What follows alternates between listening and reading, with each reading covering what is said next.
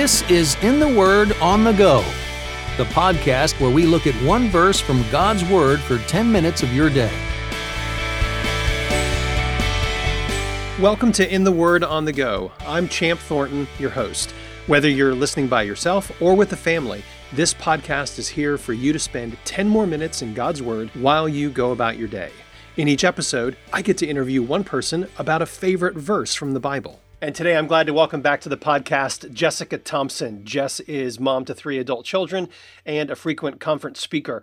Her heart is to see women and families and children freed from the bondage of moralism and to live in the joyful freedom of the gospel. Jess is also co author of a popular parenting book written with her mother, Elyse Fitzpatrick. It's called Give Them Grace Dazzling Your Kids with the Love of Jesus. And she's also written another book called Answering Your Kids' Toughest Questions. And she has another book coming out in February of 22 called How God Loves Us 40 Days to Discovering His Character in the Fruit of the Spirit.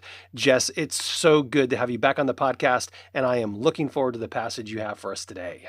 Isaiah 62, 4 through 5 says this No longer will they call you deserted or name your land desolate, but you will be called Hephzibah and your land Beulah, for the Lord will take delight in you, and your land will be married. As a young man marries a young woman, so your builder will marry you. As a bridegroom rejoices over his bride, so will your God rejoice over you. All right, so I know immediately some questions I have about Hephzibah and Beulah, and you may have had some other words in there that I'm not yeah. quite familiar with, and we're going to get there. But yeah. why don't we start with just sort of the big picture of like why this verse? How did this verse, these verses, become important to you? Yeah. So my grandmother on my father's side, we called her Candy Grandma this was her name. Um, it was kind of like, you know, Mimi or whatever, Grammy. She was Candy Grandma. We called her this because she would always give us candy every single time we visited her. Um, she would say that hot dogs were her favorite fruit. Okay, this is the kind of woman she was. when I would take my kids over to visit her, I would go, um, I would try to go at a time of day where she wouldn't have to prepare us a meal right? Because I didn't want her to go through the trouble. But inevitably, we would end up eating second lunch or early dinner because she insisted on having a party. Hmm. This is who she was. Hmm. This woman, who informed and shaped me in so many different ways, called me Hephzibah. Hmm. I had no idea growing up what this word meant. Um, and it was very normal for her to make up words. Okay. So Hootsy Cadoodle was her favorite expression. It was like, a surprising expression. Hootsie cadoodle. Okay. so so I didn't think much of it that she called me Hephzibah. And I remember very clearly the day I was reading my Bible and I came across our verse for today. Hmm. And I saw that word Hephzibah and I was astonished. I saw it there and there was a little tiny A next to it. So I went racing down the page to find out what that word Hephzibah meant because I'm like, she didn't make this up. This is real. and there on the bottom of the page was a definition that I guess broke me and thrilled me all at once. And what that word means is my delight is in her. Mm-hmm. So every single time she called me this nickname, she was telling me she delighted in me. Wow. So that's why this verse is so important to me. So I'm going to read it again, these verses, yeah. and I'm reading out yeah. the Christian Standard Bible, which actually yeah. goes ahead and removes the uh, the transliteration Hephzibah yeah. and replaces it with the uh, translation which you just said. So uh, here we go. Here's what it says: You will no longer be called deserted, and your land will not be called desolate. Instead, you will be called My delight is in her, and your mm-hmm. land married. For the Lord delights in you, and your land will be married. For as a young man marries a young woman, so your sons will marry you. And as a groom rejoices over his bride, so your God will rejoice over you. So that's mm-hmm. Isaiah 62, 4 and 5. Mm-hmm. So if you were to put these verses in your own words, Jess, mm-hmm. what would that sound like? Because you know, it's been a while since I've read these verses, and yeah. I want to get in my head like, what's really being said here? Yeah. So I really think what God is saying to us here is what you once were, you are that no longer. Mm-hmm. Anything you think about yourself, if you think, I'm lonely, I'm by myself, what he's saying is, no, I have a different name for you. Mm-hmm. My name that I want to speak over you is that I delight in you. Look at, I look at you and it makes me happy. You're no longer alone. Hmm. I'm married to you. I and just like you know when a bride at a wedding when you see the um, bride is about to walk down the aisle and the groom sees her for that first time and you can see that smile hopefully you can see that smile spread over his face so will your god rejoice over you mm. that's what he wants us to know in these verses how do you think sometimes we might think god's face looks like when he yeah. thinks about us and that's a great question. I, and I think if there's parents listening, that's a great question to ask your kids. Hmm. What do you think God's face looks like when he thinks about you? So many of us think that God is disappointed or he just tolerates us. We know he loves us, but we we have this sneaking suspicion that maybe he just loves us because he has to. Hmm. And these verses tell us, tell those thoughts to hush up that's also one of Candy Grandma's favorite sayings hush up.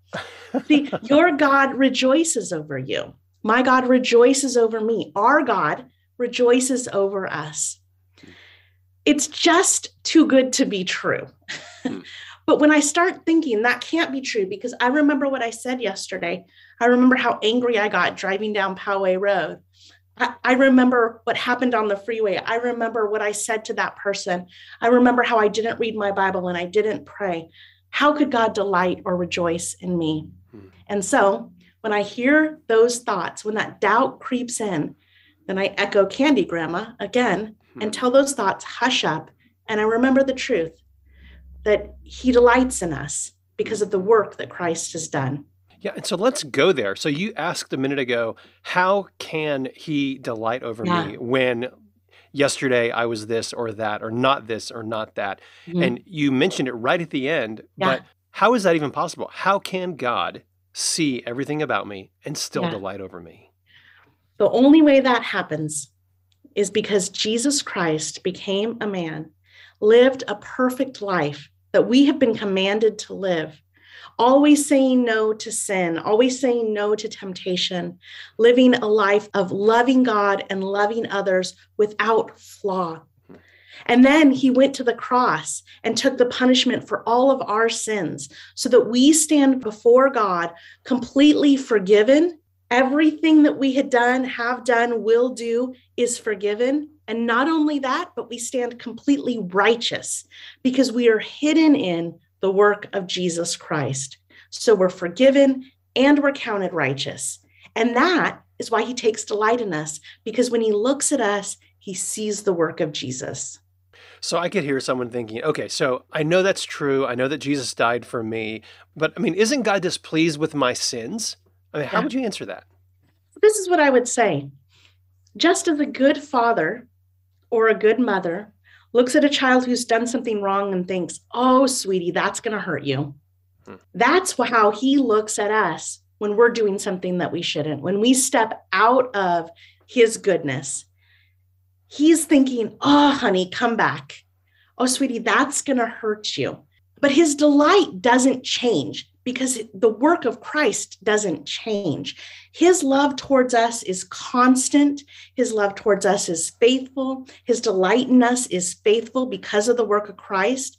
But when we do sin, when we do step outside of the way that He's told us, this is going to be a good life for you, I think that there is a sense of, oh, honey, if you only knew there's something better for you if you only knew it was so much better and, and the good life I have for you, you wouldn't be doing that. Mm. So, in that sense, yes, I think God experiences something when we sin. But at the same time, all of those sins are paid for. So again, we stand completely righteous, completely loved, completely accepted, completely holy. And so that his affection towards us doesn't change. I do think that in some sense, which I don't understand completely, in some sense, he feels a sort of like, oh, sweetie, there's something better. Jess, thank you so much for pointing us to this passage in Isaiah, Isaiah 62, 4 and 5. Would you just take a moment and pray these verses for us as we close? Yeah.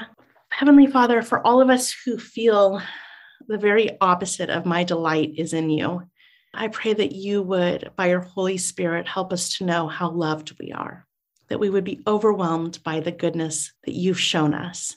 Help us to hear this good word about our lives. Help us to remember our true identity is one that is loved and provided for by our Heavenly Father. Help us to repent and come back to you where we find patience, forgiveness, and welcome. In Jesus' name, amen.